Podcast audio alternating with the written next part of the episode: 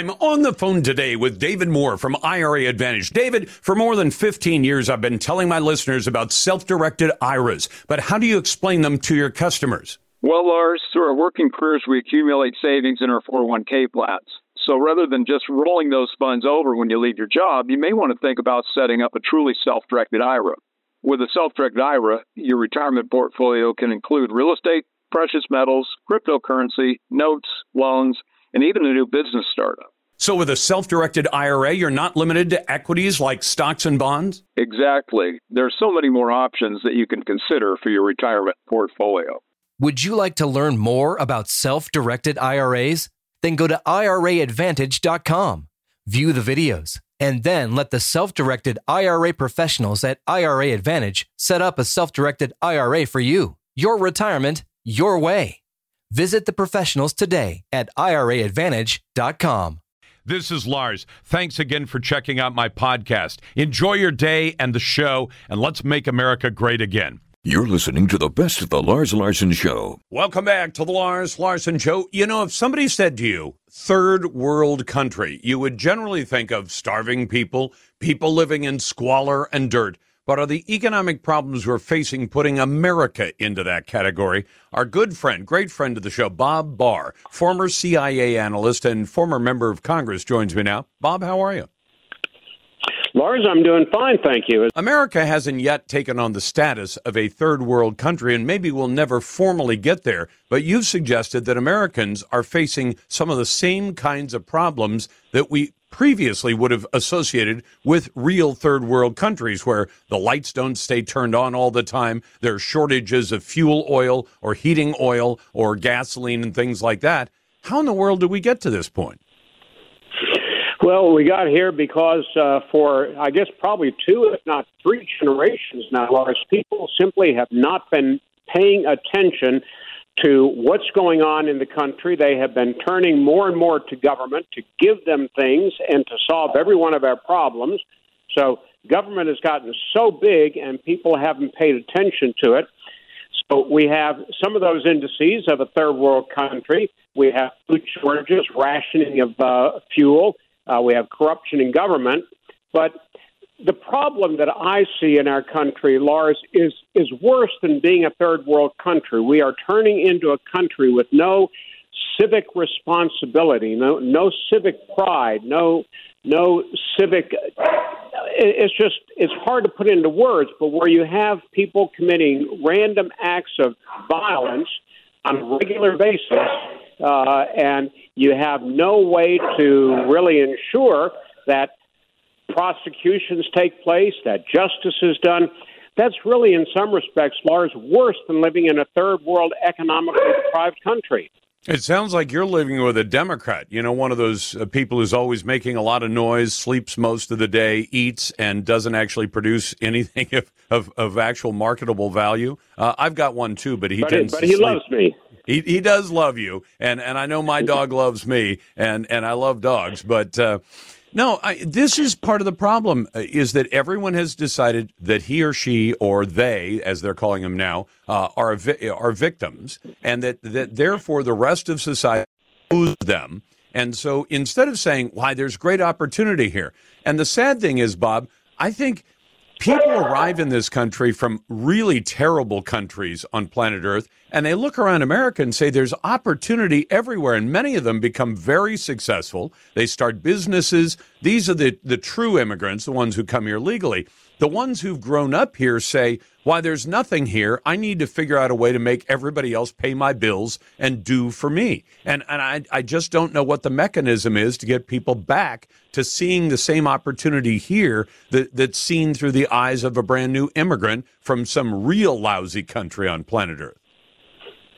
It, it sort of has turned the whole historic model upside down. I mean, I recall, it's a little bit before your time, but I recall when uh, when Castro took over uh, Cuba in his communist revolution in 1959, 1960, we had a huge influx of Cubans who came to this country. They were doctors, they were lawyers, they were business people, uh, and they set up shop here in America. And to this day, their kids and grandkids have the work ethic that we always used to associate with America.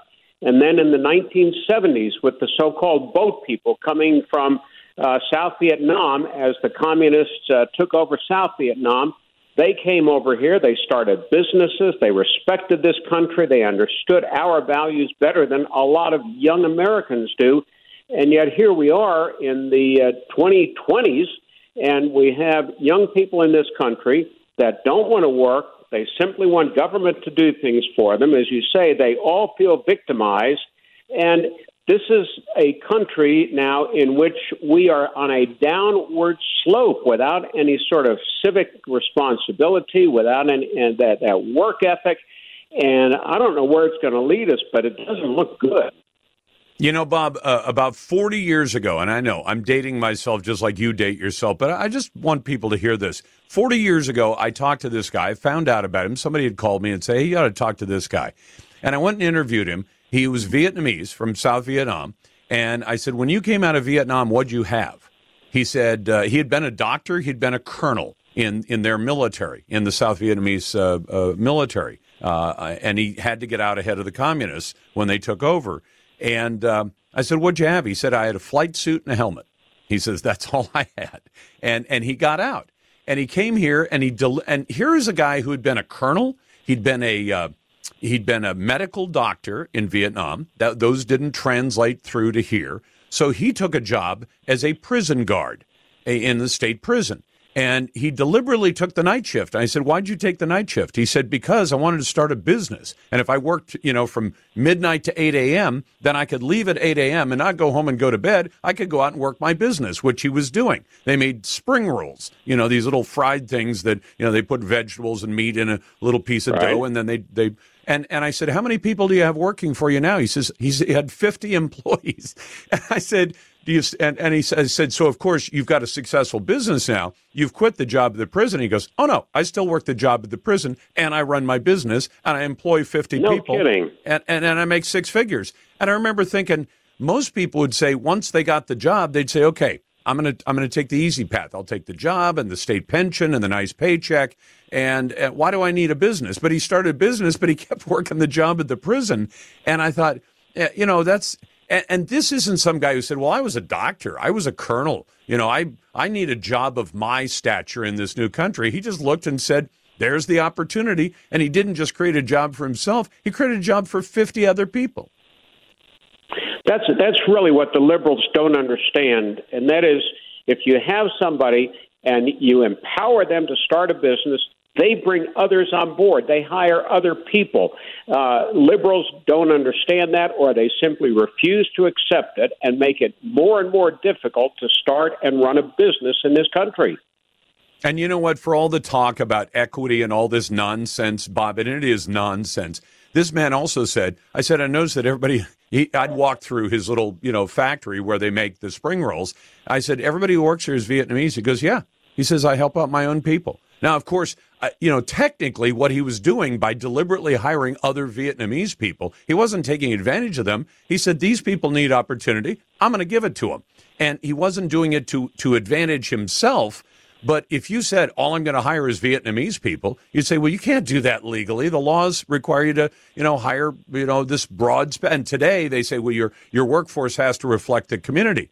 He didn't pay any attention to that. He said, you know, these people need opportunity. I know where they're coming from. They're going to work for me. Bob, it's always a pleasure to have you on board. And and I, again, there are some of those stories that just stick in your head. And I appreciate your point. I don't want us to be a third world country, but that is Bob Barr, former CIA analyst and former member of Congress, and a good friend of this show. You're listening to the Lars Larson Show. Welcome back to the Lars Larson Show. It's a pleasure to be with you, my friend Aaron Mesh who is the news editor for Willamette Week, and I disagree with him all the time, but on this one, I think we're going to agree. Aaron, welcome back to the program. Good to be here. So you've got this story where you took a look at a really uh, an ugly crime, an assault on a man and his family visiting Portland, visitors from overseas. Um, Lucas Manfield wrote the story. We'll give him credit. And the question was, why is a guy who's accused of a Class C felony assault on a man and his and his family and his child uh, why is the person who's accused of that crime almost immediately released, and not even released by a judge, but by what do they call the person? Release assistance officer, a row? Yeah, although I mean, essentially, what it boils down to is a clerk.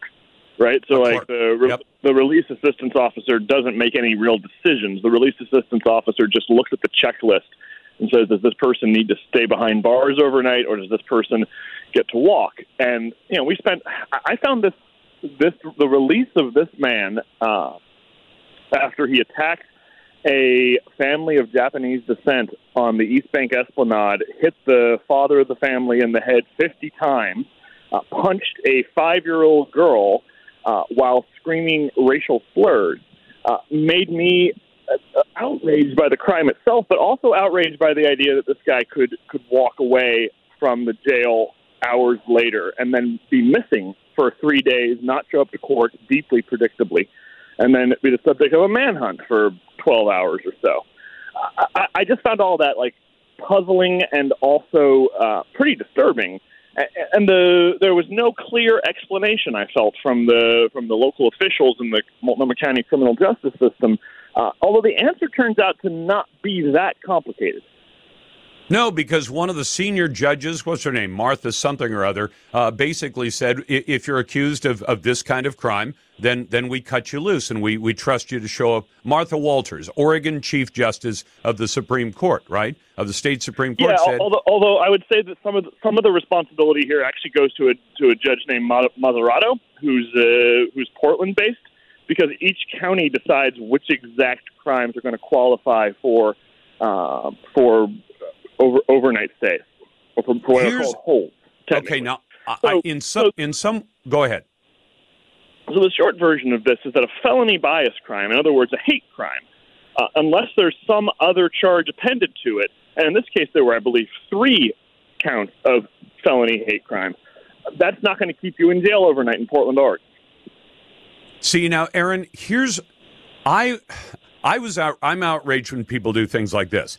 But what I'm really outraged by is it took a bias crime to get the city and everybody else to say, "Oh my god, we can't let this happen." When it happens to anybody else, when somebody else suffers a class, you know, that level of assault, they get no attention to it at all. And people have been complaining about that for a while. So there's a little bit of hypocrisy in saying we don't care when you just do it to anybody else. But if it involves a bias crime, then all of a sudden we've got to raise a stink about it. Do you, do you get what I'm saying? I get what you're saying, and, I- and to, to some extent, I see your point. Like, look, there's a, like I'll, I'll put it this way: there is a tension and a friction now for a lot of progressives in Portland who believed that their efforts to reduce the amount of people who were staying in jail were a godly and uh, and righteous cause. And then all of a sudden, the result of that is that somebody can get away with attacking a uh, a family of Japanese descent on the waterfront and screaming racist slurs at them. It turns out that there are consequences to some of these decisions, and that uh, choosing only the rights of the defendant will have an impact on victims. Well, and and see, this is where the problem is. If you want to get rid of a bad rule, strictly enforce it. So when the rest of the city is told, if you're, say, Aaron Mesh, white, straight guy with a decent job and a place to live, unlike this homeless, unemployed bum who beat up on this family, uh, we don't give a damn if it happens to you. Well, okay, if you don't give a damn, it's more important to you to cut criminals loose. Go ahead and start doing it, but you have to take the consequences and own them. And that ownership goes to liberal, Port, you know, the wokey uh, Portland and Oregon voters who said, "This is what we want. We want criminals released." Uh, you can't say In, fair- in- except in, fairness, in fairness to Wokie Portland voters, they didn't vote for this. This isn't a, this was not a this was not a ballot measure. This well, they voted by- for the personnel who made the decision, right? Sure, but I, but you know and I know that very few voters actually consider the question of what individual policies are going are going to result from their votes. That happens on both sides of the of the electorate. See, I think a lot of a lot of my listeners think about all the consequences. This is why we're particular about members of Congress or members of the legislature who don't do what they're saying they're going to do. If I vote for you, you're going to go ahead and do bad things again. I'm not voting for you. We do go down to that level. The wokies just say, "Oh, you can't lock as many people up in jail, so make the rules so most criminals get released." Okay, but you have to live Well, with the Lawrence, I would. I would I would argue back that as the editor of a progressive newspaper, I just spent fourteen hundred words looking at the consequences of who we elected. So we can both play that game. Okay, and, and all I'm saying is that over the last three decades or so, the people who've been put in positions of power on the bench as judges, in the legislature writing laws and running the cities and dis- directing the uh, police department, electing DAs, you know, all of those people were voted for. And many of them, we said, this is the kind of person this is. These are the kind of policies they're going to support. If you if you elect this guy or this woman, then this is what they're going to do. And they said, yep, and that's why we're voting for him. Okay, live with the consequences then. Right? Well, I think that it's very. I think that uh, general general outlines here. I think that it is true that Portland voters have supported criminal justice reforms that make it harder to keep people behind bars. There has been a de-incarceration movement that the city has fully embraced. Good. Now they're living with it, right? And I think you're seeing the consequences of that. Yeah, and and, and too, too bad that whether or not whether or not they can live with it. Well, uh, but see, they had, and here's where there's inherent. You want to talk about racism and bias? Again, I'll state it this way, Aaron. If they did it to a white straight guy like you, those voters don't give a damn. On the other hand, if they do it to somebody who's gay or trans or a person of color, then they're like, oh, this is outrageous. Well, you can't have it both ways and say it's okay to beat up on white straight guys like Aaron or Lars, but it's not okay if you do it to people of color or people in some other special minority. They get special protections. You don't get to choose it that way. Ameri- America's Constitution says we all, in theory, get equal justice under the law, right? I guess I guess my only objection here would be that as a straight white male, I have never really felt like the criminal justice system fails to take my uh, my life serious. I, I, think you are being naive. I think I'm pretty good at working with lawyers. I, I think no, but here's the problem, Aaron. I'll tell you what: you get involved in a scuffle, uh, and and you fight back, and you hurt the guy who attacked you. Do you know what's going to happen to you as a straight white guy? They're going to run you up the flagpole and you're going to be you're going to be you're, you're going to get beaten you're going to get legally beaten to, to, to, pieces by the system. On the other hand if you're part of a special group you'll get special consideration even if you were the bad guy. And that that isn't right. i, I, I don't know that i i don't know that i agree with that. I, ask I have mike strickland. i have a i have a sneaking ask ask mike, mike strickland. Mike strickland. All right. Um Uh, uh, I'm sure I could. He's in my comment section 14 hours a day. Aaron, we're going to have everybody read the story. And look at this. Do the Wokies want to live with the results of the policies they push, or do they want special rules for special groups? Back in just a moment. It's the Radio Northwest Network. Your calls are welcome at 866 439 5277. It's the Lars Larson Show. You're listening to the best of the Lars Larson Show. Welcome back to the Lars Larson Show. Pleasure to be with you. It's the Radio Northwest Network. And on the phone with me right now is Bruce Gilley. We talked to Bruce just a couple of months ago. He's a professor of political science at the Mark O. Hatfield School of Government at Portland State University and author of the new book called In Defense of German Colonialism and How Its Critics Empowered the Nazis, the Communists, and the Enemies of the West. Bruce, welcome back. Hey, Lars. It's great to be here. Now, you reflected, you wrote a piece for the Wall Street Journal yesterday, and I was really impressed by it because you talked about how lucky it is to have an all girls Catholic school located in the middle of Portlandia, in the middle of all this liberalism, and that, that you were, your family was fortunate because your, your daughter was able to go to school there, and she's now left St. Mary's Academy but you're also troubled by the direction that even a conservative uh, school like that would be going. Would you mind describing to my audience what brought about your disquiet?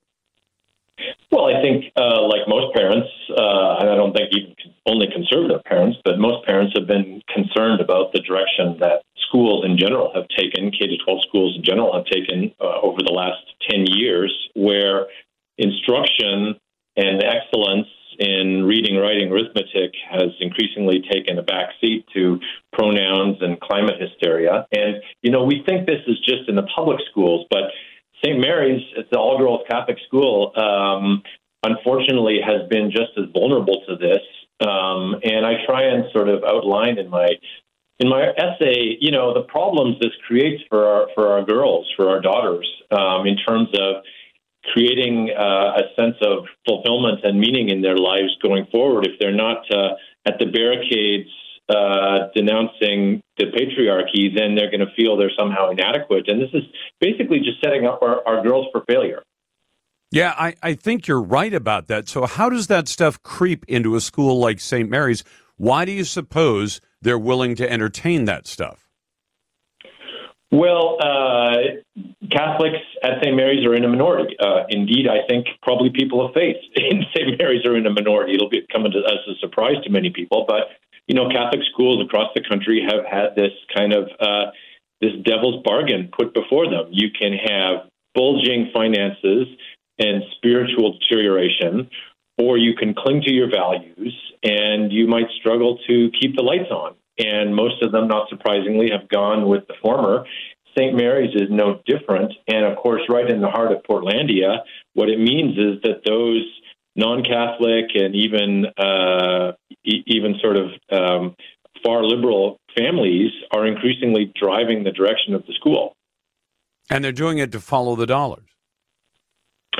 Well, yeah, because that's where the money is, right? I mean, I mean, we're talking uh, a, a city where uh, you know the elites are obviously liberal, and they're in law, and they're in government and advertising, and I guess they're in uh, female professional soccer now, and uh, basically that's where the money is. And you know, you can't you can't have uh, parents who are of that uh, inclination as your parents in a school and not have that affect your your core mission. I thought the part that really got my attention, especially in the piece you wrote for the Wall Street Journal, you said your extended family has become a lot of different things doctors, engineers, attorneys, investors, and, and that sort of thing. But the list of things that they suggested as possible future careers for your daughter, now a graduate of St. Mary's, were what? Yes, social activist uh, and um, STEM advocate and bridger of equity gaps were the kind of the, the, the career professions open to girls now, according to St. Mary's. So they want her to be a global citizen or an environmental champion or a politician. I mean, so an activist just to, to go out and, and, and as opposed to actually doing things like what engineers might do, go out and, and just be an activist. Yeah, and, and you know, as I say, there's there's nothing wrong with going and being activist or a politician or a, or whatever you want to do. The, the point is, you know, that that girls, as with boys, should be introduced to a variety of things they can do with their lives. Some of which may involve change agents, some of which will be defenders of tradition, some of which will be caregivers, some of which will be in service to the country or in in service to to your church. I mean, there's a lot of things that we need to valorize that are being totally devalued by these kind of social justice academies. Well, and in fact, uh, we were just talking earlier about the departure of uh, Tulsi Gabbard from the Democrat Party, and she says, "Look, you know, this party has become, you know, ag- against white people, uh, against faith, against all these things. Can we at least expect some of the faith-based institutions, like a Catholic school, to be in favor of encouraging people to be defenders of the faith?" Yeah, unfortunately, I, I, it's, it's a battle. I'll say this Lars. It's not lost. I mean, I would say the public schools are lost and just need to be written off. The Catholic schools are not lost. Uh, there's a very strong conversation going on. I'm not a Catholic myself, but I'm not uh, either. But but I but I, I I love the Catholic Church, and I and I was so grateful to have my my children in those schools. Uh, so it's not lost. That conversation is robust in the Catholic schools, but if it's lost in the Catholic schools, it's lost for society as a whole. Well, and do you do you think that here in the Pacific Northwest we might ever see um, schools uh, changes in the law to allow parents to have the kind of latitude they now do in Arizona, where when you say, "Look, the public schools aren't doing it for my kids, so I want to take the resources that society ad, uh, you know allocates for for education of kids, I want to take them somewhere else," because right now I I would not put money on a bet that said you can get a bill like that passed in either Olympia, Boise, or in Salem. Yeah, so I mean, the, the, the irony, of course, of all these woke parents at St. Mary's is they're all big defenders of equity and preventing poor and disadvantaged kids from escaping from public schools, as they have with their children. Uh, and maybe indeed that would precisely be the fix because it would create a little bit of parental choice over the sorts of schools they send their kids to and you know, frankly, uh, you know, my daughter's going to be fine, but but I do worry about uh, kids who who don't have a strong family, who don't maybe have a, a lot of educational norms in their families, who don't have role models around, and and they're the ones who are being just just wiped out by what's happening in the public system. Um, and now it's creeping into the into the Christian and the and the parochial schools as well. I'm talking to Bruce Gilley, who's a professor at PSU, and I imagine as a conservative, he has some interesting conversations. He's also the author of In Defense of German Colonialism, because I remember that 20 years ago in Washington, D.C., they offered up to parents, hey, we'll give you a small amount of money, a couple of thousand bucks. You have to put some money with it, put your kids in private schools. And they said, well, that's fine. That's for rich people. No, there were, it was, it was allocated to poor people. And, and thousands, so many of them turned out for that program that they literally ran out of funding for it because there were so many poor families that said we'll we'll come up with a couple of grand uh, along with a couple of grand we're getting in subsidy and we'll move our kids to a private school. They were hungry for it and that was 20 years ago.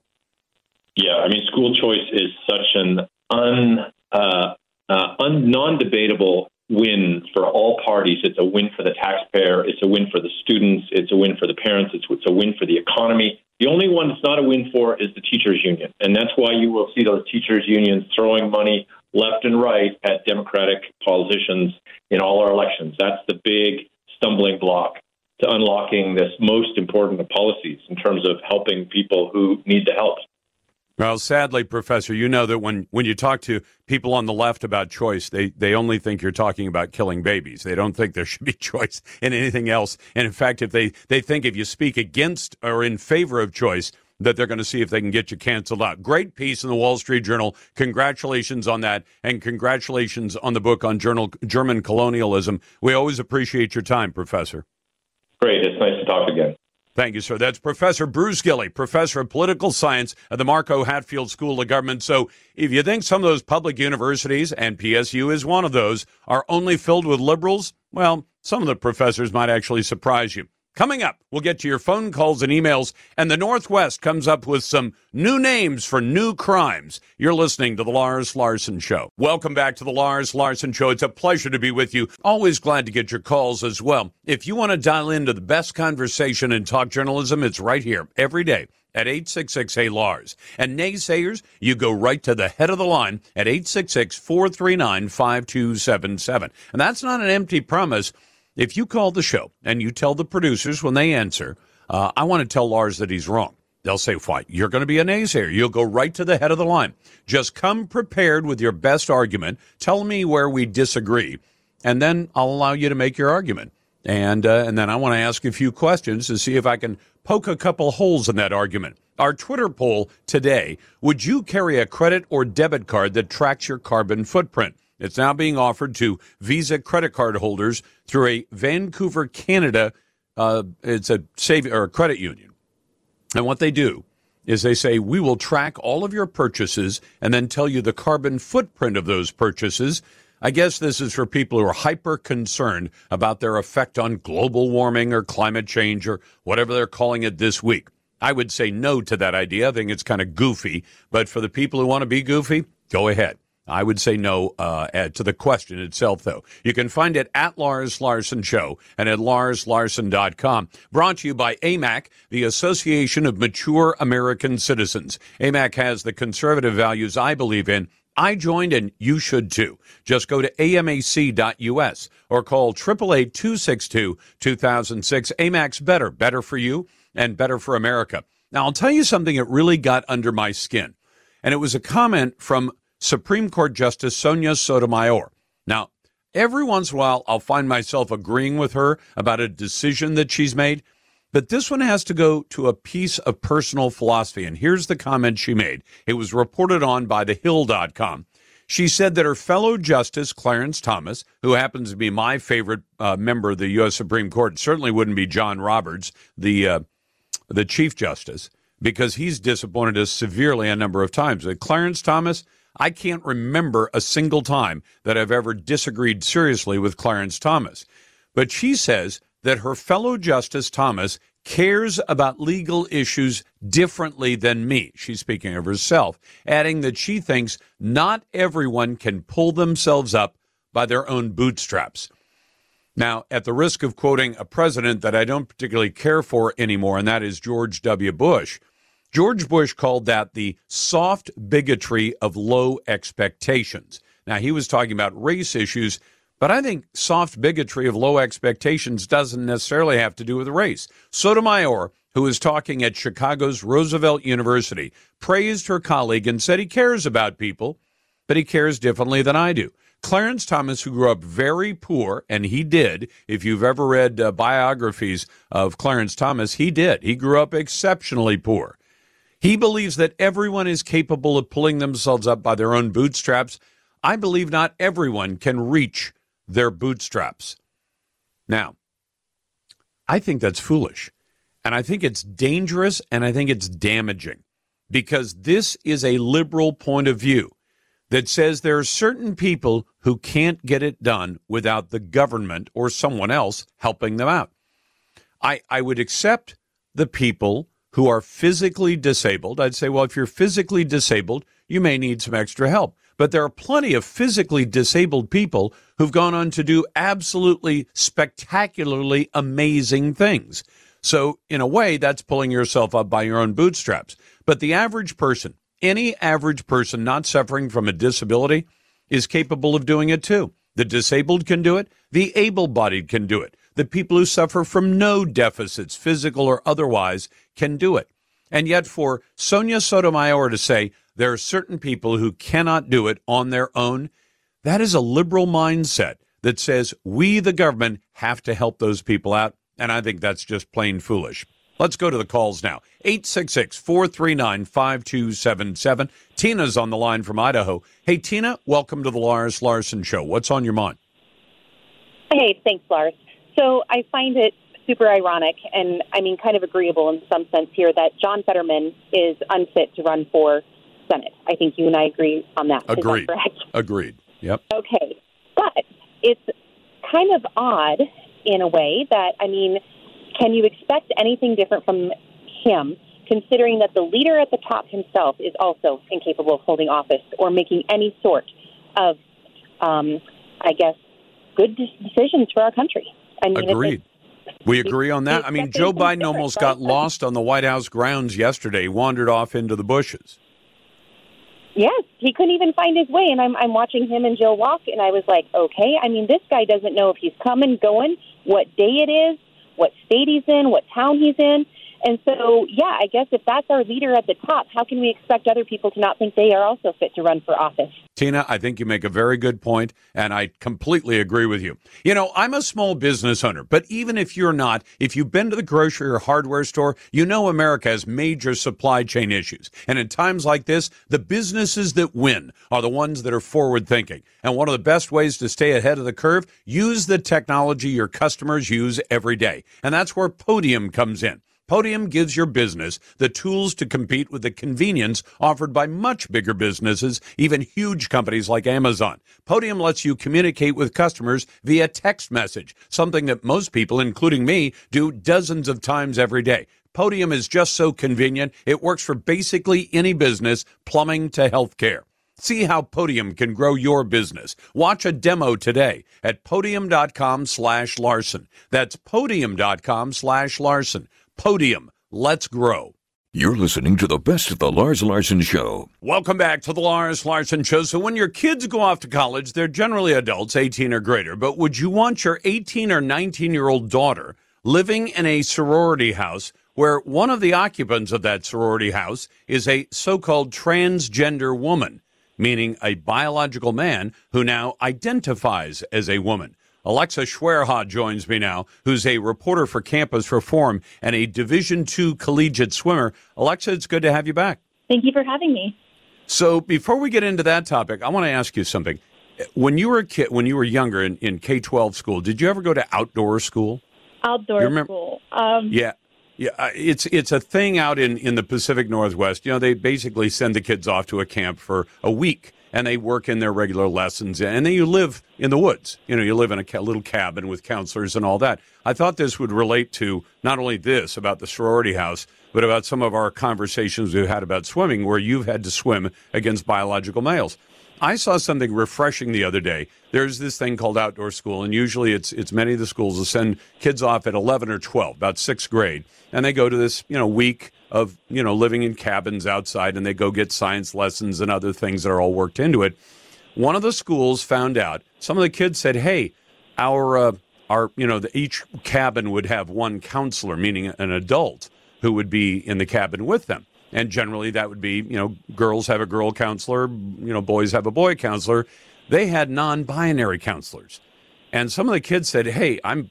I'm not comfortable with this. I don't know if it was the young ladies, the young men. They said this is this is wrong, and they told their teachers, and their teachers called the principal, and the principal called the superintendent, and the superintendent said, "Hey, fire up the bus, bring them home," and they did. They said, This is wrong. We're not going with this program. At least there is some sanity out there in education, at least in a few places. Well, I have to say, that's definitely great to hear because that's not what we're seeing happen on college campuses. No, and in fact, I would expect. Now let's get into the story you wrote about for campus reform.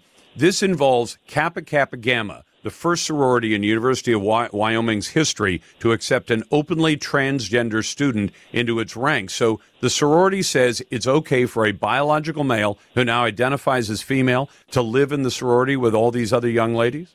You got that right. But not only is the male student allowed to be in the sorority, like you said, those male students are allowed to stay in the sorority housing. And this, unfortunately, is this new normal that female college students are going to have to consider when they're deciding where to go to college.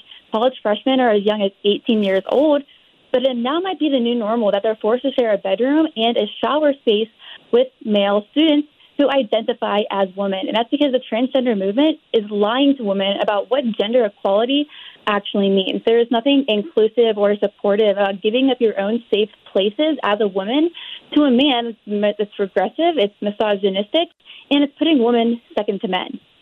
Well, and Alexa, I've told people, they said, well, you're worried about people being assaulted. I said, even if you say everybody is on their best behavior, is there an issue of privacy here?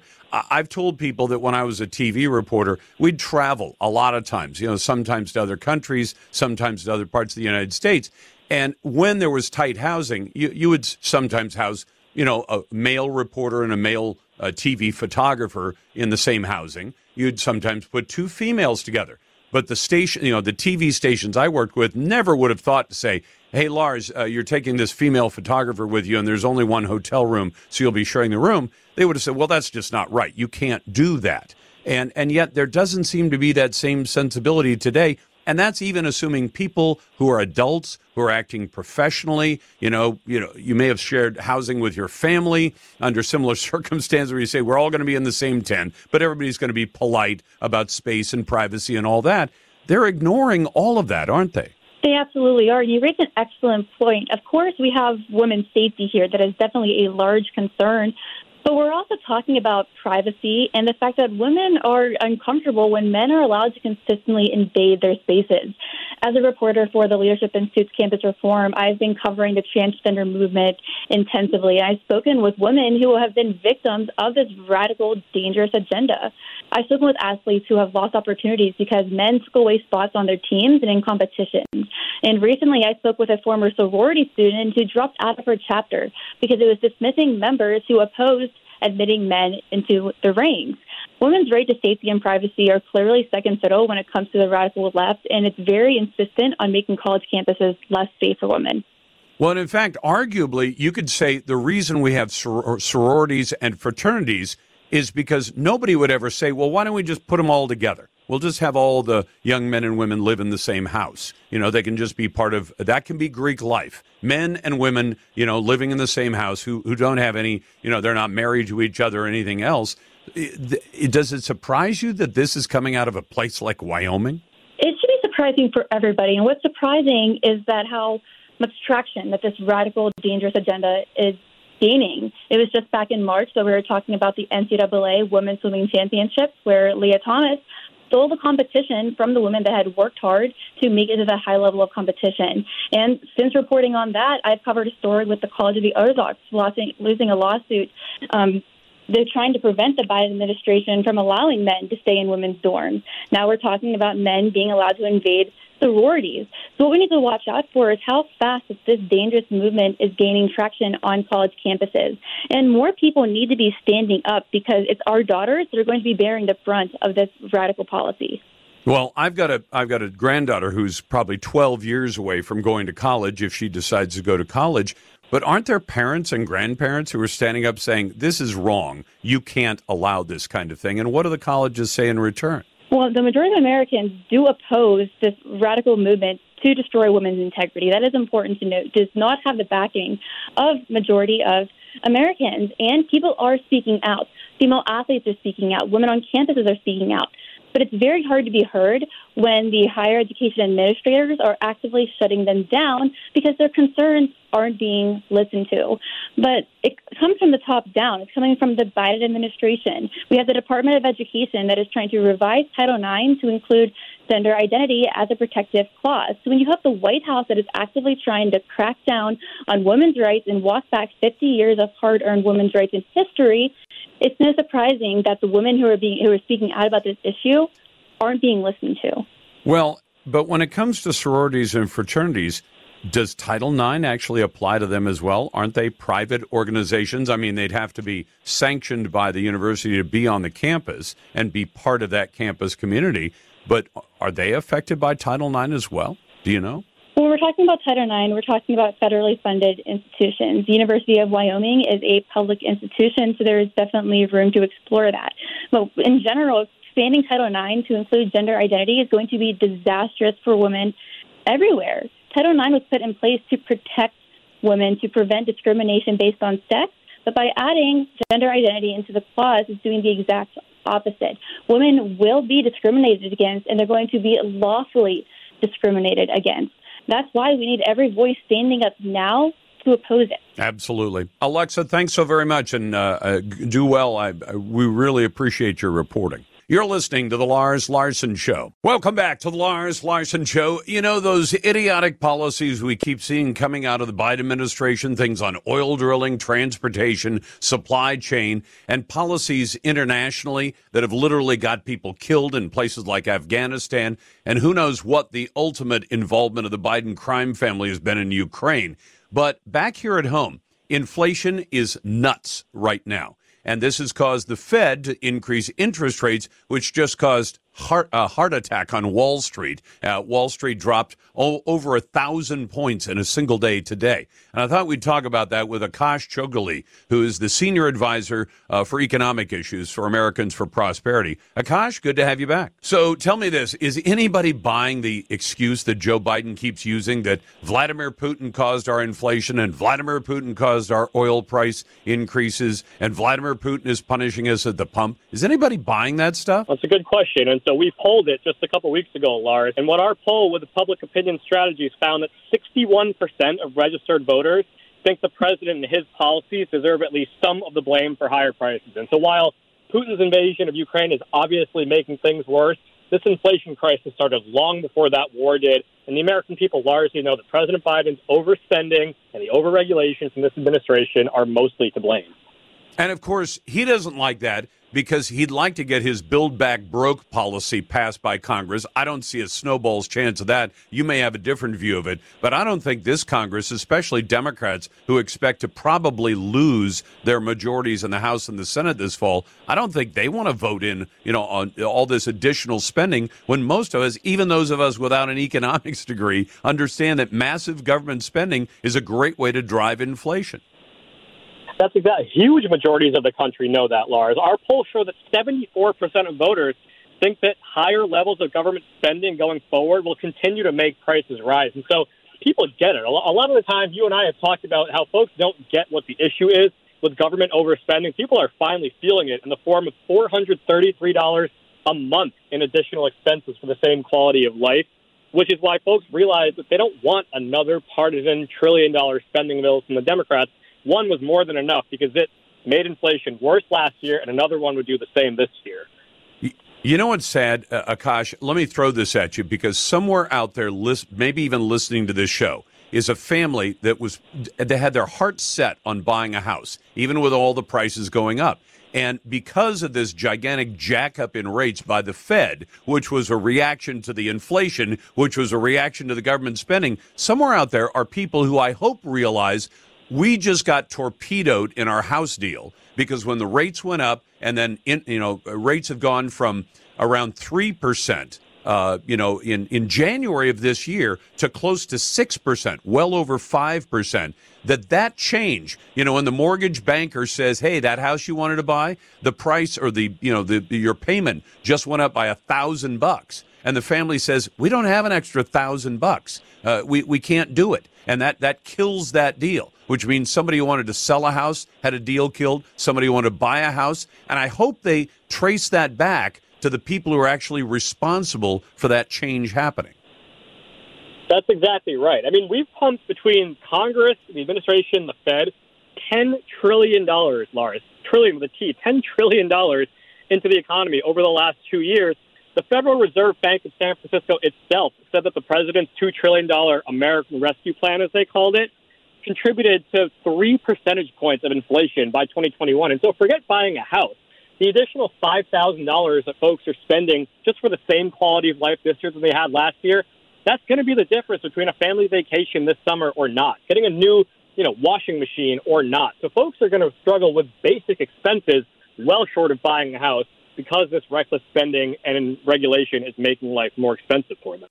I don't know if you like my idea, but Akash, back when we wanted a wall built on the southern border, a lot of us talked about sending bricks to Washington, D.C. I'd like to have everybody send a copy of The Mouse That Roared, that little book from, I don't know, 50, 60 years ago. I read it when I was a kid. I wish they'd send copies of that to Janet Yellen and to Jerome Powell and to, and to Joe Biden and his Treasury Secretary and everybody else. I wish they'd all say, hey, sit down, take an hour, read this book, because it's not an economics text, but for average people of average intelligence like Joe Biden, they might actually get when you pour a whole bunch of money into a little teeny space, eh, the cost of everything goes up and nobody gets a bargain. Well, let, let's be clear, and you know you can say what you want about Powell and Yellen. The way the American people could make their voice heard is this year calling on the members of Congress to change tune, and then having new leadership in Congress starting next year. Nancy Pelosi and Chuck Schumer are where this stuff starts and ends as far as Biden's spending agenda. And so that's where the American people need to make their voice heard.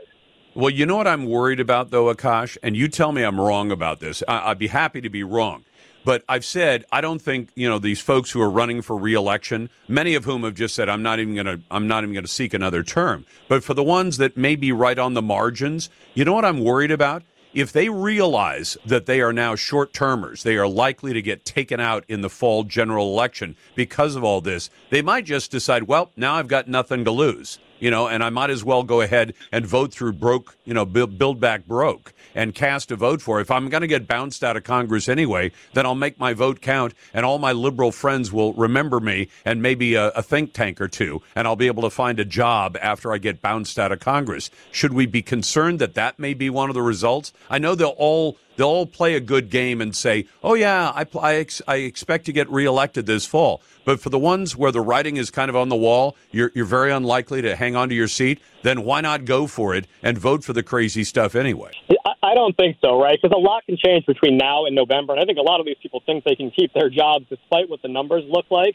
And so we have a real chance to make our voices heard. And, and I think Pelosi, Schumer, Biden, they know better than to do that. They're going to push and push and push. And I think Pelosi and Schumer are exactly where you're saying, where they're going to use every opportunity to, to fundamentally transform this country. I don't think that's the case for some of these marginal members that are in tight races this year. But the one thing that can make a difference, Lars, is people getting involved. And that's why Americans Prosperity has launched this True Cost of Washington campaign to educate and activate people to keep the pressure on for Congress to change direction. And so folks across the country know who is to blame for the inflation that's a result of this reckless spending.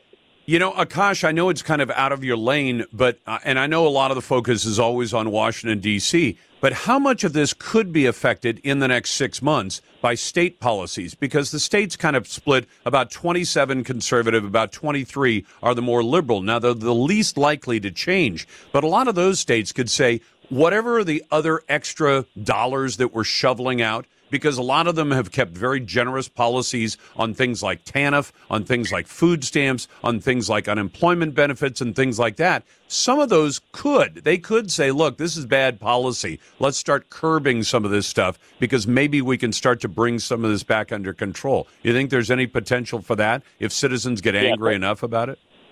That's a great question. So a lot of states are out of session, but and as you mentioned, Laura, they're flush with cash what they should do is be sure that they're using that extra cash for structural reforms, right? Not these Yep. one-time big handouts or you know starting brand new programs that are going to run out of money when the federal cash runs out. And so folks can call on their state lawmakers to be smart with that extra cash. No one-time spending, no welfare expansions, no new programs, because that money, as you mentioned, is, is going to dry up. It was one-time funds from the federal government. So states could make a difference that way. Absolutely. Akash, thank you very much for what you do at Americans for Prosperity. Pleasure to be with you. And if you want to join the best conversation in talk journalism, it's easy. 866 Hey Lars. And naysayers go to the head of the line at 866 439 5277. You're listening to the best of the Lars Larson Show. Welcome back to the Lars Larson Show. It's a pleasure to be with you. I ask you this question, not entirely rhetorically. Does Dr. Anthony Fauci deserve to be the country's highest paid retiree? Now, I'm reasonably sure that Dr. Fauci would argue, well, I worked at the federal government for 50 years, to which a lot of us would respond, yeah, just about 20 years too long. And he would probably tell you that everything he has done has been in the public interest, including, of course, his statement well over a year ago that the uh, vaccine for COVID is actually 100% effective against hospitalization and death, which turns out not to be true either. So I'll ask our friend Frank Gaffney, the founder of the Center for Security Policy, does Dr. Fauci deserve to be America's highest paid government retiree, Frank? I think Dr. Fauci deserves to be in federal prison, and I don't think that that has a salary associated with it, or if it does, it's uh, a marginal one, shall we say. Agreed. Uh, there's payments for license plate manufacturing, maybe, but look, Lars, uh, you've documented what's going on here, which is that uh, for two years we've been sub- a little bit more actually now subjected to a tyranny of Dr. Fauci's making. Not exclusively, but predominantly. The documentation of it is uh, growing by the day, as a matter of fact, and I think the American people are entitled to accountability, not to more of the promotion of this false narrative that uh, Dr. Fauci saved us from the terrible coronavirus. In fact, he bears a very substantial measure of responsibility for creating the thing with our money, no less, as well as our technology. And worse yet, the technology that he transferred to the biological warfare laboratory known as the Wuhan Institute of Virology, which resulted in the creation of this uh, SARS CoV 2 virus in that laboratory through that kind of gain of function genetic engineering is uh, now uh, responsible for having killed, we're told, something like a million of us. And unfortunately, worse yet, Lars, that same technology, that same know how, capability, uh, is residing in a place where far more deadly diseases, including one called Nipah, are reportedly being worked on by these uh, same biological warfare experts of the Chinese Communist Party. This is this is a disaster of the first order. He's and it's and it's Fauci. It was Fauci's sign off that allowed millions of dollars. Thank God it wasn't tens of millions to flow to that lab in China, where a lot of us suspect that the the the virus actually originated. I mean, uh, we may never get to truly to the bottom of that one. Um, I hope we do, but the Chi-Coms are pretty good at covering things up. But we sent our tax, or Anthony Fauci agreed to allow our tax dollars to be sent to Wuhan to do the kind of uh, research, um, design of diseases uh, that even Barack Obama had said this can't happen on our soil. It's too dangerous. So Fauci decided to allow it to go to China, where it's even more dangerous because of the people who, who control it now, as you point out. Yeah, I, I, it's not just the money, unfortunately, and who knows how much money actually was involved. At the end of the day, I suspect it's more than a couple of million. But whatever it was, it was the technology, it was the know how, it was the gain of function capabilities that were transferred by Tony Fauci so that he could do there something he was not allowed to do in the United States, just as you say, by presidential direction. But here's the kicker, Lars. We we did a study of this. Uh, it's called the Team B3 report. Its title is the CCP is at war with America.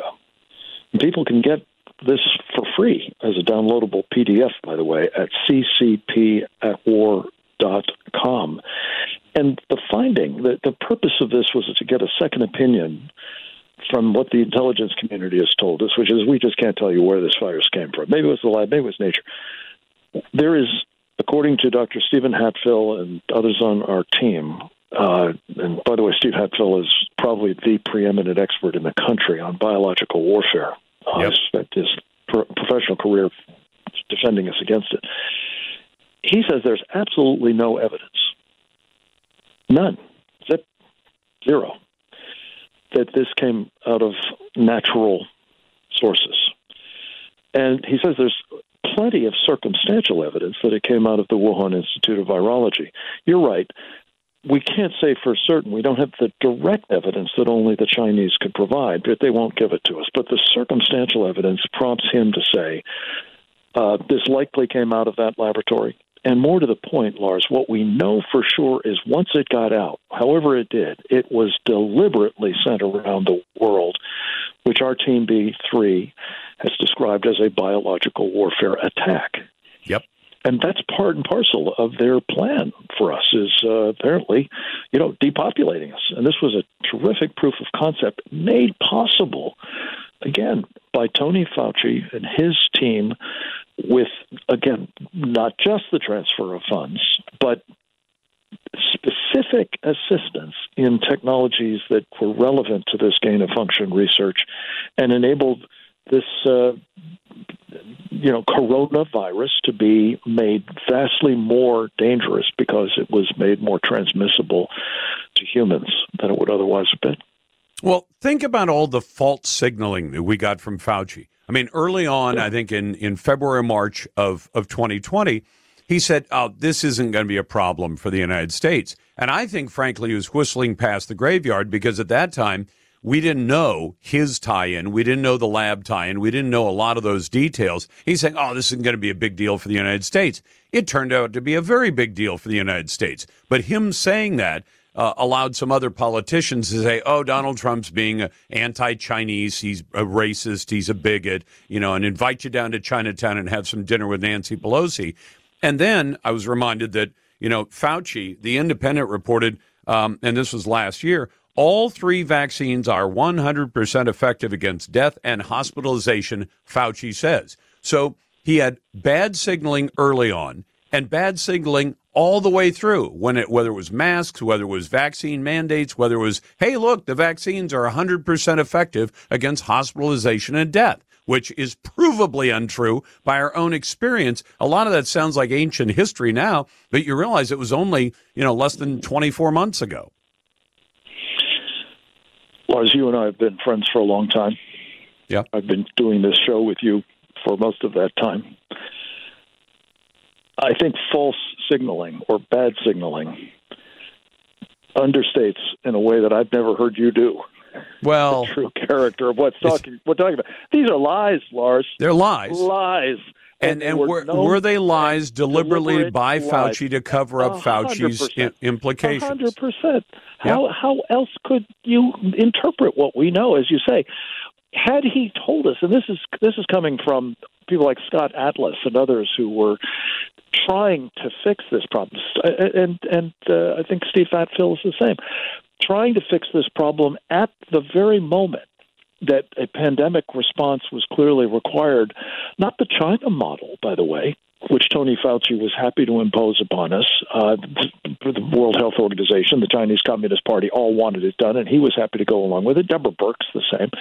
But here's the thing what they were doing was absolutely denying us knowledge that was directly relevant to the problem that we were trying to address. Yes, they were covering it up. Yes, they were concealing their responsibility for this stuff, Tony Fauci and, and his friends. But they were lying to us in a way that contributed materially to the fact that a million of us are dead now. That's absolutely right. Welcome back to the Lars Larson Show. It's a Monday. It's the Radio Northwest Network, and it's a pleasure to be with you. I want to get to your phone calls here because I think I'm kind of curious about what this caller has to ask about. Uh, David, welcome to the program. you had a question to pose for me, and I'd be glad to take it on. I mean, I, I do that for almost anybody who'd call the show. But what's on your mind? Hey, Lars. I've listened to your show for several years ago, and first time calling. Uh, enjoy listening to you.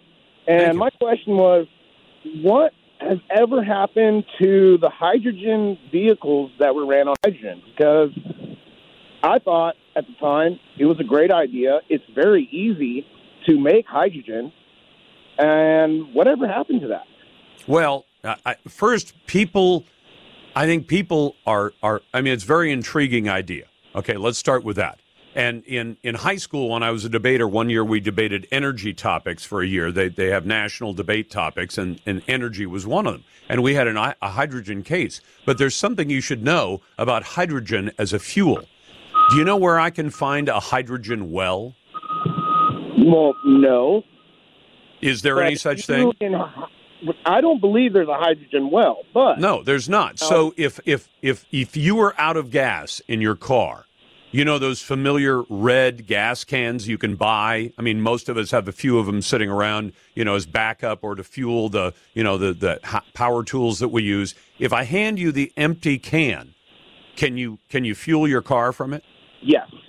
You can. I'll tell you how Really, I hand you an empty easy- can. What are you going to put in your car?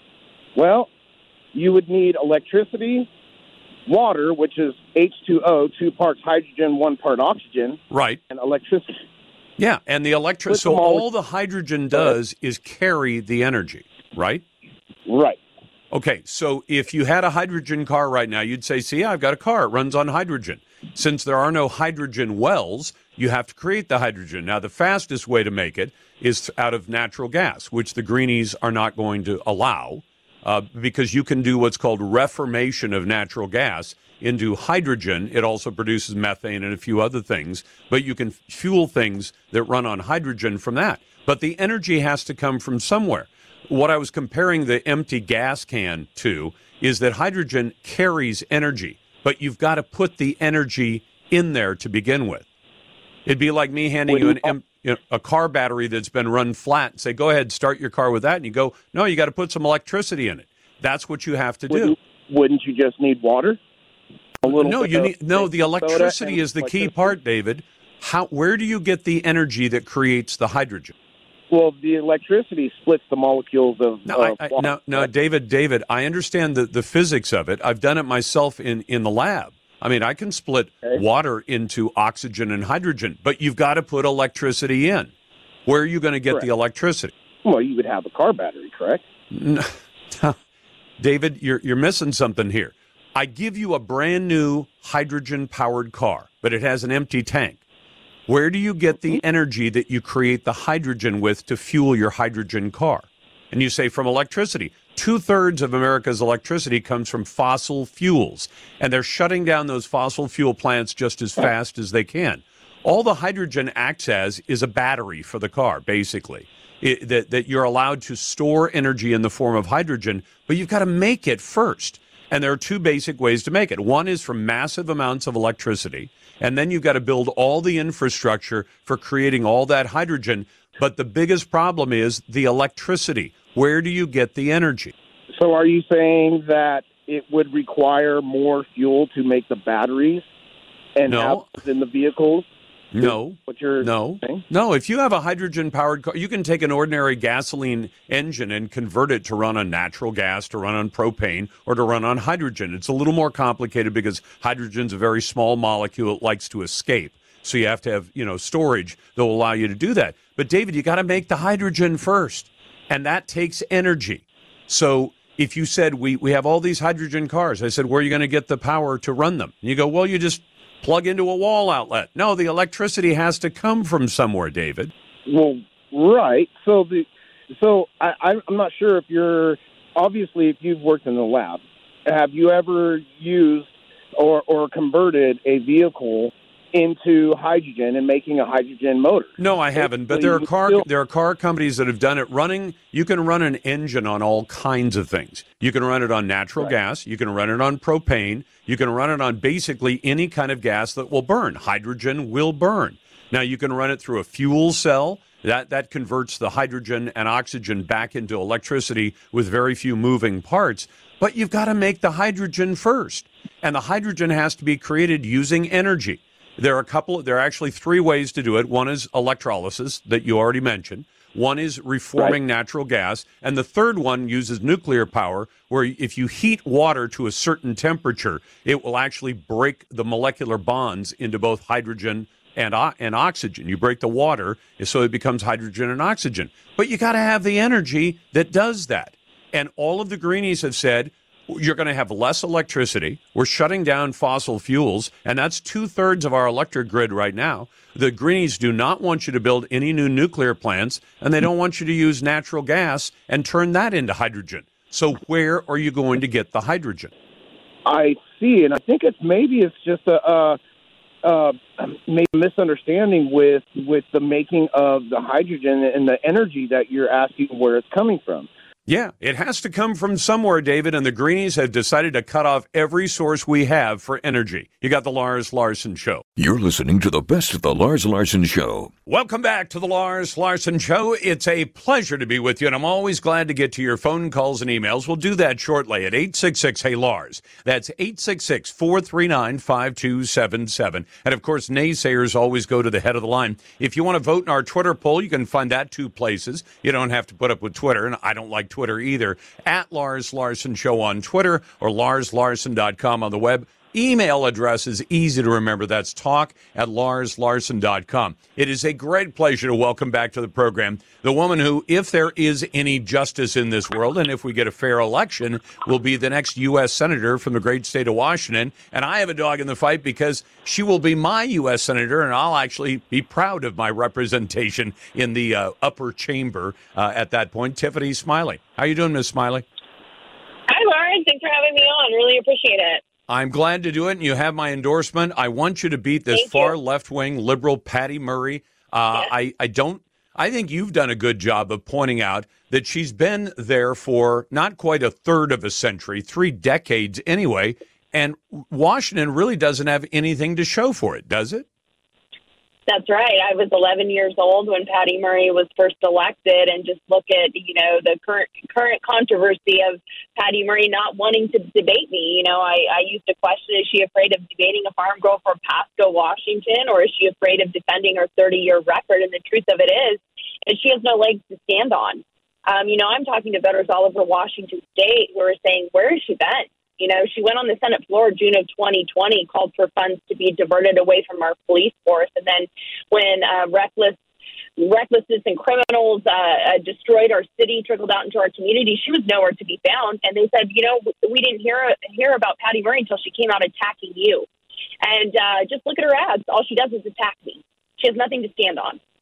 No, and in fact, uh, uh that's the part that I find the strangest. I mean, I've offered up debates between candidates for Congress and Senate before. And it always floors me when somebody says, I really believe in this stuff, but I'm not willing to have a debate. If Patty Murray thinks she's on good, solid ground in defending the things she stands up for, you'd think she'd say, Bring on the debate. I'm gonna I'm gonna drill that Tiffany Smiley right into the debate stage. She'll be sorry she ever walked up there. Except that when somebody says, "Oh no, I don't want to be I, I don't want to be in a debate with her," it tells me they don't have the courage of their convictions, right?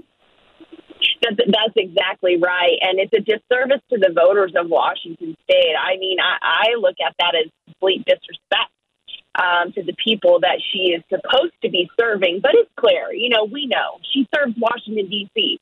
That's who she cares about. And it was popular to defund the police. So, of course, that's what Patty Murray did. She doesn't care about Washington State. That's what I'm here fighting for. I'm fighting for Washington State, and I'm, I'm very proud of my agenda of recovery and reform that we have put out. I'm, I'm announcing a new policy every single week because Patty Murray is hurting families here. There are families who are trying to feed their kids and, and can't, or having to decide, you know, do I put gas in my car or buy a gallon of milk? the, the difference in, in how we vote this November couldn't be more of a contrast. I will combat that. I will lower the cost. I will get cost of food and groceries down. I will unleash American in energy independence, which will help offset costs for families. And I think it's important to know that, you know, Patty, with this um, inflation, I call it the Inflation Production Act because that's exactly what it is. It's not a reduction act. Um, she was the deciding vote for an excise tax on natural gas. So everyone in Washington, you're going to see your energy costs skyrocket heading into uh, the winter. This is Patty Murray's agenda. I will change that. We can lower costs. We do not have to be living the way that we are in Washington State under Patty Murray's policy. By the way, I wanted to mention your husband. He's an active duty Army officer, and you say, okay, thanks for your service. Except a lot of people yeah. may not realize your your your husband made history. He's the first blind active duty Army officer. Would you mind explaining how that came about? Because Patty Murray is the one I like to remind people. She stood in front of a high school class and sang the yep. praises of Osama bin Laden, and I will never let people forget that. She takes the side of the terrorists. Your family has yes. had real losses because of the terrorists, and your your husband in particular. Yes, and she did that after 9/11, um, and it's it's it's absolutely you know decision couldn't be more clear. My husband, our our life forever changed when um, I was 23 years old and received the call that my husband was clinging on to life. One thing was certain is he'd never see again. He was blinded by a suicide car bomb in service to our country in Mosul, Iraq. Um, and then, you know, truly the reason that we're fighting is because we really experienced, you know, policy affects real people. And I had to take on the Department of Defense when Scotty was in a coma and have a voice for himself, took on the Army and the DOD, helped Scotty make a miraculous recovery. Thank God I was a nurse and um, believed in this crazy idea that um, a blind person could, should and uh, be afforded the ability to continue on active duty. I saw Scotty as being able to give back and I wanted life, liberty, and the pursuit of happiness for him, everything that he was for all of us over overseas. And so he took on the Army, built a coalition, and he went on and became the first blind active duty officer to ever serve our country. We served our country for over a decade with him completely blind. Well, the fact that his eyes don't work doesn't mean that his brain is still working, and so That's you know we, we should make we shouldn't just talk the talk about people who are disabled. The other thing I'm encouraged by is you've taken on the the issue of the elections because a lot of us had very serious concerns and still do about the conduct of the 2020 election. You say we've got to get this under control and get a system Americans can trust.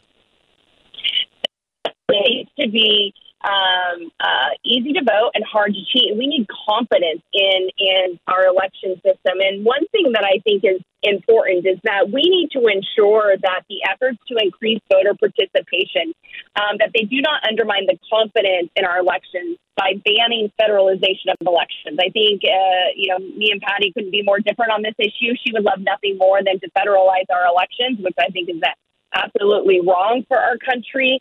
Um, so I, I, came out with a, a, political agenda for recovery reform, which includes that.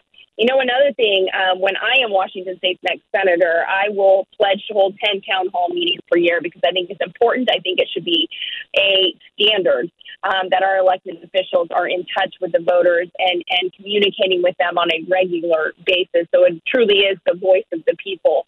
Um, and, uh, you know, we need to ban taxpayer funds from ever going towards political campaigns. Um, I always encourage everyone, though, you know, the worst thing we can do in this country is not vote. Use your voice and vote. I need everyone in Washington state to get registered and go to the polls and vote like your life depends on it because it does. These elections are so important this midterm. Smiley for Washington. That's where they find you on, online, don't they? Smiley, F-O-R, yes. Smiley for Washington, come join the movement. Let's hold Joe Biden and Patty Murray accountable for their failed policies that are affecting us every single day. Ms. Smiley, thank you very much and give my best to your husband. You got to make sure the right person goes to D.C. for Washington State. You've got the Lars Larson Show. Welcome back to the Lars Larson Show. It's a pleasure to be with you. So, a year and a half ago, we ended a time when I think no other American president in history has ever been fact checked as much as Donald Trump. He could get words out of his mouth, and within about 10 seconds, somebody at CNN or MSNBC or the New York Times or the Washington Post was fact checking, saying that's not true, that's not true. In fact, the major media continues to call Donald Trump a liar on so many different issues, incorrectly so.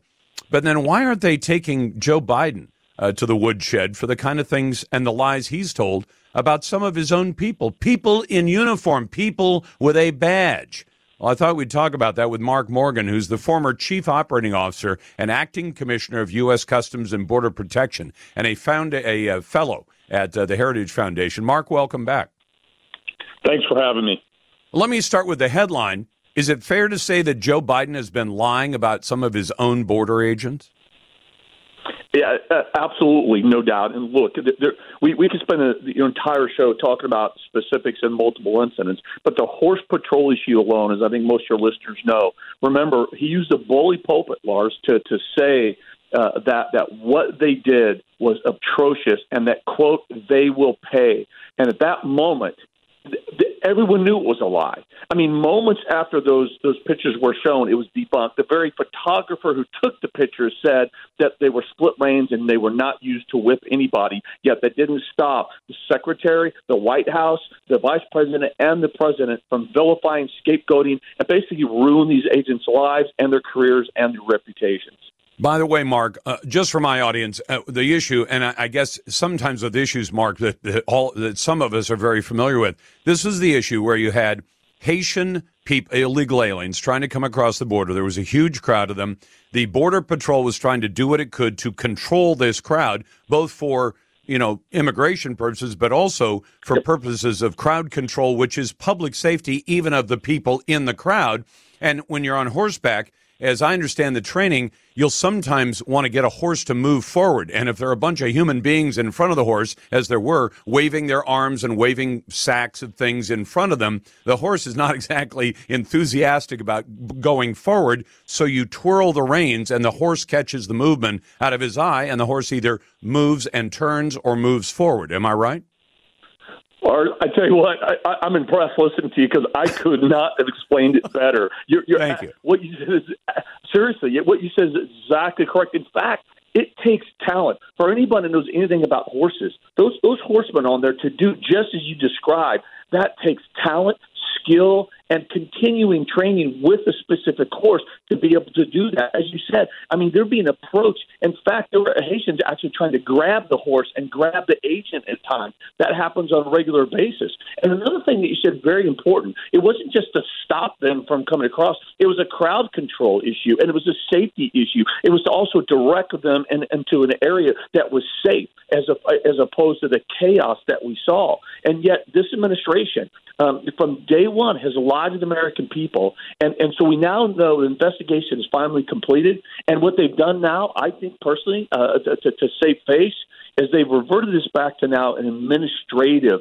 inquiry. And we heard that, that some sort of punishment, administrative punishment, is going to come down. But what's key about this is that means they found no criminal wrongdoing. The Department of Justice waived on this, the Civil Rights Division. The Department of Homeland Security Inspector General, they waived on this, no criminal wrongdoing. So what that means is nobody whipped anybody. It was a lie. It was false. It never happened. Yet they still have continued to, to push this lie, and no one has got out and corrected that publicly. Well, since I'm doing well on horse descriptions, Mark, let me try another one because this has always teed me up.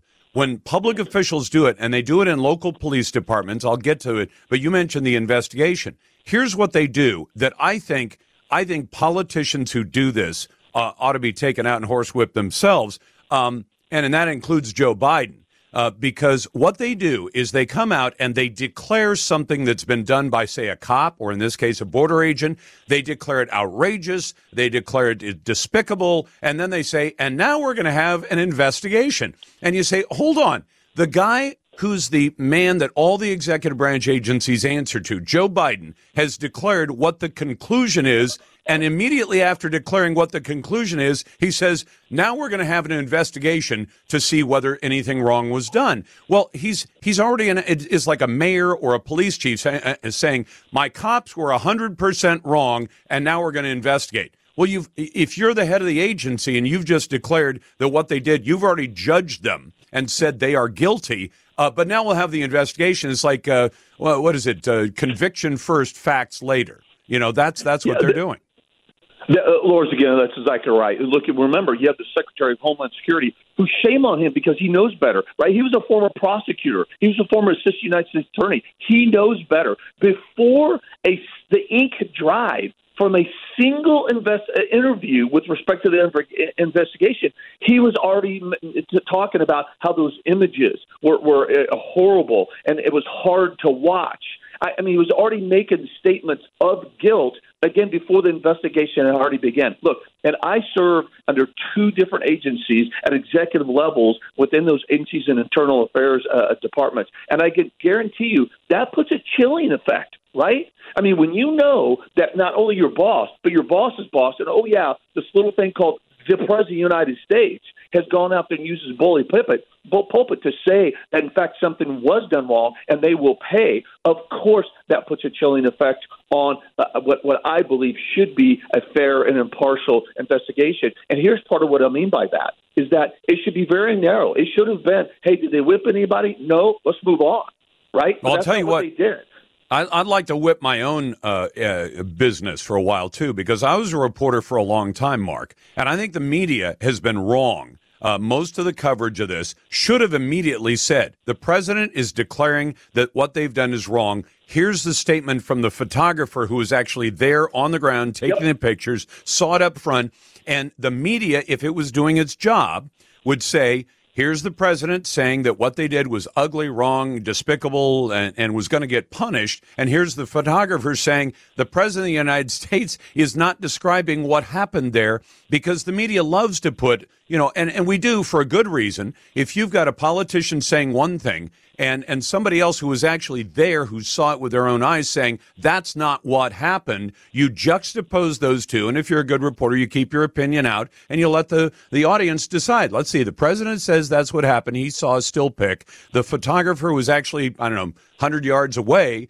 uh, saw it with his own eyes. Which one are we going to believe? And and you know that and the media knows that if they had done that the public would have said, "Well, Joe Biden is lying again to us," but but the most of the media is in the tank for the guy. Yeah, that, that, that's exactly right, and I think that this is one of, of, of countless examples to show just that. I, I keep calling the mainstream media the extension of the Democratic Party, and that's not hyperbole because we have factually based examples. One we're talking about right now that I think shows, proves that, and illustrates that. And I'll go a step further. I believe this administration also has a responsibility. This secretary, Secretary Mayorkas, he has a responsibility to the very men and women that he has the charge to oversee. He has a responsibility to them just as well as he has a responsibility to the American people. And once this was found out to be false and a lie, he should have used his bully pulpit you're absolutely right. That's Mark Morgan, the former CEO of Customs and Border Protection. Back in a moment on the Lars Larson Show. You're listening to the best of the Lars Larson Show. Welcome back to the Lars Larson Show. If you're a parent out there and you're concerned about the way your kids are going to do or are doing in public schools, I share your concern. And I say that as a product of public schools K through 12. Uh, my wife was also in public schools K through 12, and our adult kids were in public schools K through 12. And yet and still, these days the public schools are not exactly producing fantastic results. And the most recent assessment of those results, the NAEP, uh, the National Assess- Assessment of Educational Progress, says that things are even worse now. Now, of course, we're hearing a lot of politicians say, well, that's just the pandemic. What they ignore is the fact that it was going on before the pandemic, it is going to go on after the pandemic, and that this is just used as an excuse by folks like the teachers union. So, why don't we take a look at what the real causes are? Ashley Varner joins me now, who's Vice President of Communications and Federal Affairs at the Freedom Foundation. Ashley, good to have you back. Lars, it's always great to talk to you, but this is not a fun conversation to have, even though it's very important that we keep talking about it. I'd, I'd agree with you on that. And I know that a lot of my audience is going to say, Lars, You've explained many times you don't like unions in general. I don't. I don't say that people shouldn't have the right to join a union. That's well established in federal law. I'd even argue that unions are supported by the Constitution: the right of freedom of association, uh, the right of uh, the ability to to associate with anyone you want. You can form an association and bargain collectively, and that's well recognized in federal law. In fact, I always tell folks who say, "Well, the unions are being driven away." I said, "No, they're not. It's never been easier to form a union than it is today." or more well protected under federal and state laws. And yet, the teachers union plays, uh, I think, a real pernicious role in the failure of American schools. Is there some support for that? Absolutely agree with you, Lars. And even Franklin Delano Roosevelt, that stalwart conservative president, uh, he did not think that having public sector unions was a good idea because he recognized uh, the problem that would come into play when you have unions bargaining with politicians who then make laws uh, without having the taxpayer present at the table. And and so this is when you talk about teachers unions, we're paying for those teachers unions because those teachers' salaries. uh, It's your money. It's my money. It's everyone listening to our voices right now. Um, but we don't get to have a say in what the teachers unions do. And now we see through this pandemic, you know, that we they actually overplayed their hand. They didn't think this through, Lars, because they wanted to use this as a strike they didn't have to call. They kept kids at home uh, and learning on laptops if they were learning, uh, but they they got to give parents a front row view of what was actually going on inside the classrooms that parents did not know their kids were being exposed to. So that's the one really genuine silver lining of this pandemic and the school closures is that uh, the teachers unions exposed themselves. Parents got to see what their kids were being taught or indoctrinated in, and now they have the knowledge of, and power to take back uh, the control over their own kids' education. Which, you know, honestly, we just kind of let it go. The the country as a whole just kind of trusted the the schools, the education system, the teachers unions to just teach their kids, and they maybe didn't pay all that much attention as to what was going on. But now you have parents as a brand new constituency, and whether they're registered Democrat or Republican, they want their kids to get a good education, and they are going to the polls very upset. Yeah, and, and they should be because Ashley, um, I haven't mentioned this in a while, but a little over two years ago, as we we're heading into the fall of the first year of the pandemic, there were you know public meetings and there were discussions about going into remote learning and things like that. And I remember one teacher just blew a gasket. It was a young lady from I think Philadelphia, and she said, "We can't let the parents see what what's going on inside our classrooms." And and I think a lot of parents come they came to find out why that teacher was so anguished over the idea that parents might actually see what was being taught because the teachers themselves understood some of the stuff we've been doing is not going to be approved by the parents. The only reason that they kind of signed off on it before is because they trusted us. And they said, we, we assume you're doing right by our kids. And the minute they said, and, you know, parents may see this on remote learning lessons, the teachers became apoplectic. Not many of them were as honest or perhaps as, you know, maybe not as discreet as that teacher to say, say it out loud. We can't let the parents see this. But that's exactly the message parents have been getting is, yeah, we've been teaching your kids and indoctrinating your kids, and you have no business telling us to do otherwise. And that, and then I'll throw in the other thing when you said Del- FDR saw the dangers of this. The one other element I'd throw in is not only are t- taxpayers not at the bargaining table, parents aren't at the bargaining table, they're forbidden to know what's in a contract till it's already signed. But the other element that they don't have is the teachers' unions can say to a politician, uh, whether it's a school board member or a member of Congress or a member of the state legislature, don't you dare cross us because if you do, all the donations we made to your campaign stop. All the help we get by scaring up voters to vote for you stop, and it'll go to your, you know, to your competitor, to your opponent, and we will get them elected instead of you. So the politicians, it's it's had a, I think, a corrosive effect on the agreement between politicians who say we will represent the people in their best interests. And all of a sudden, the unions come in and say, no, you're going to represent the best interests of teachers' unions. And if you don't, we'll take you out of office. And all of a sudden, the politician is effectively either forced or bribed into throwing away his commitment to the public and saying, my commitment is to make sure the teachers' unions get whatever they need. It's an excellent point, Lars, and you took the words right out of my mouth. We at the Freedom Foundation refer to this as the cycle of corruption because you've got the, the unions, especially the teachers' unions, they are some of the biggest funders in this whole country across the states of leftist politicians and their leftist agendas. And when it's their campaign checks that go to the politicians, who are the politicians going to listen to, just as you explained. Um, but what what is heartening is if you have seen reports about the number of teachers who have just gotten fed up and they have left the teachers unions, they've resigned their membership.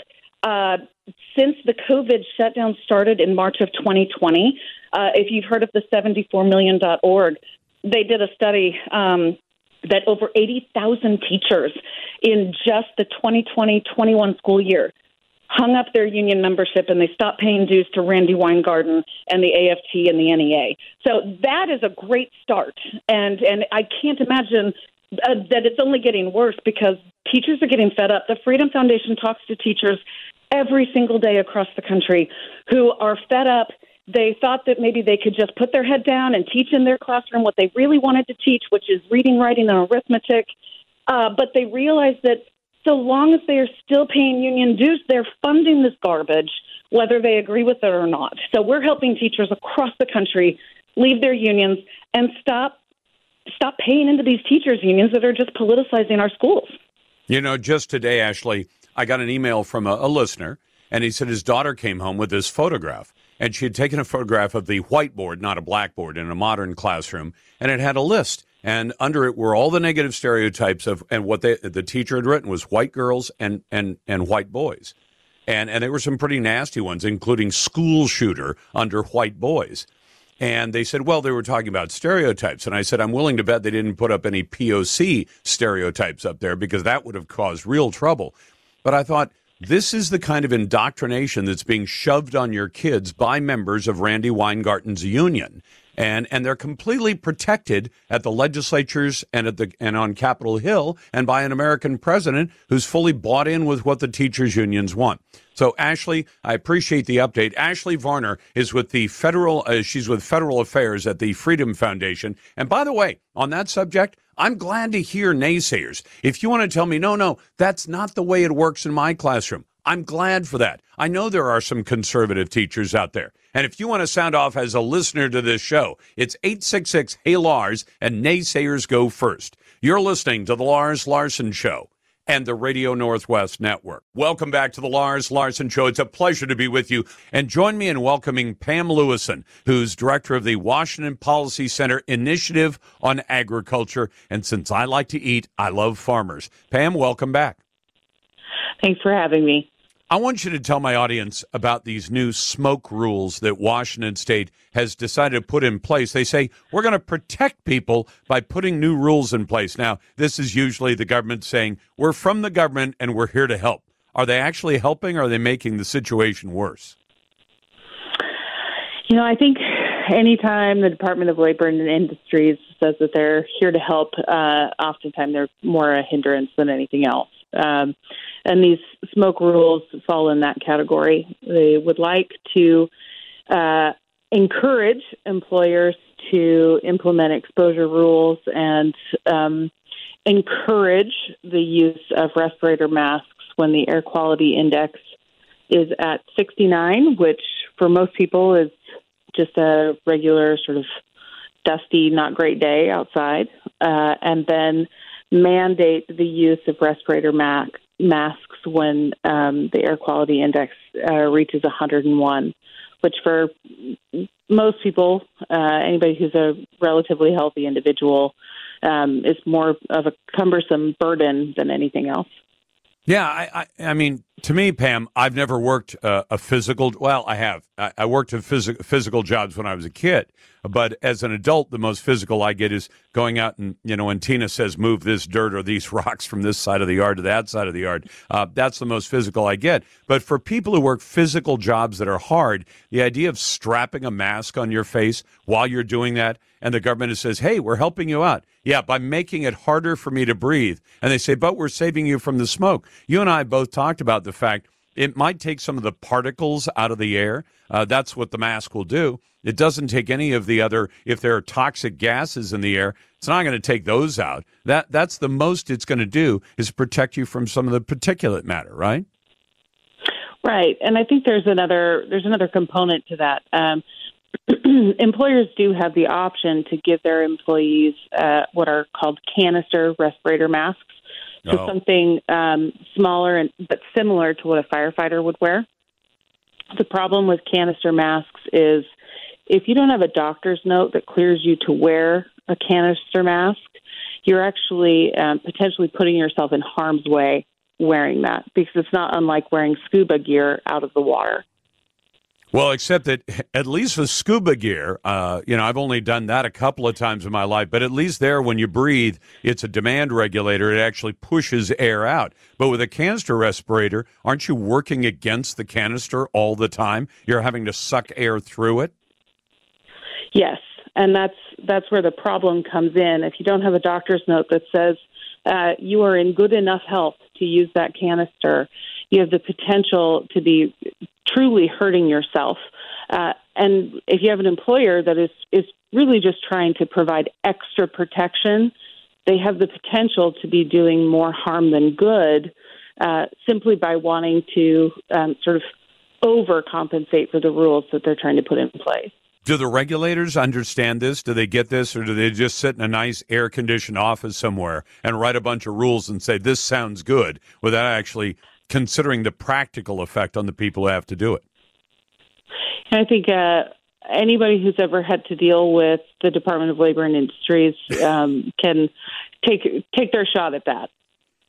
Well, yeah, I mean, I hear from workers, construction workers all the time. Yeah, they, they make us do it this way, and it's actually more dangerous than it would be to do it the way we've been doing it. But they say we have to do it that way, so we risk a fine if we don't. Anything else we should know about this one, Pam? Uh, so this rule is not in place yet. The public comment period ended yesterday.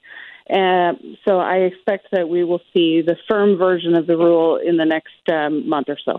Well, I hope they got a bunch of negative feedback, although my faith in either Olympia, Boise, or Salem to actually listen to the public input they always ask for uh, is not exactly high. I think they tend to say, we want public input, and then we're going to do whatever we plan to do. Keep up the good work at the uh, Center for Agriculture at the Washington Policy Center, Pam. Thank you. I will. Glad to have you on. It's a First Amendment Friday. Let me go to Igor, uh, or is it Igor, who's a naysayer? Igor, welcome to the program. How are you? Hi, how are you? I'm doing very well. That's an old movie joke. Sorry about that. It's Friday. Uh, what do you and I disagree okay, about today? No worries. It's, yeah, evil eager. Yeah, no problem. Um, I think that before we have uh, any forensic evidence uh, for the Nord Stream, we're just pushing conspiracy theories back and forth. That's my disagreement with you. Because um, there are other theories also as valid as yours. Which one? Because I think the U.S. is the U.S. and Poland are the best suspects in the bl- explosion that that tore apart the Nord Stream one and two pipelines. Okay. Why shouldn't I okay, believe that? Uh, Russia accrued 30 billion plus in fines before that happened. So that's the only way for them to get out of that. Then there is a, a work by a security analyst from Norway. His name is Stroming. You can look it up. And Can- right now, U.S. Navy is processing the uh, acoustic signatures from the data that we got from Danish and Swedish guys, uh, the water boys and stuff. Back in a moment, we'll talk a little bit more about Joe Biden. And boy, is he interesting these days. And more of your phone calls and emails. That's next. With me on the phone today is David Moore with Equity Advantage. David, for more than 15 years, I've been telling my listeners about 1031 exchanges. But how do you explain it to customers? Well, Lars, 1031 exchanges are over 100 years old at this point. They allow people to exchange out of one property into another, keeping their equity intact. For example, let's say you own an apartment building and you'd like a larger one. You can sell the property, pay the tax, or you can do an exchange deferring all capital gains tax. Is it complicated? It can be complicated, but the exchange can be as simple as selling one property and buying another using the professionals at Equity Advantage. Would you like to learn more about 1031 exchanges? Then go to 1031exchange.com. View the videos and then let the 1031 exchange professionals at Equity Advantage show you how it can work for you. You've worked hard for your money. Let Equity Advantage work hard to keep it yours. Visit 1031exchange.com.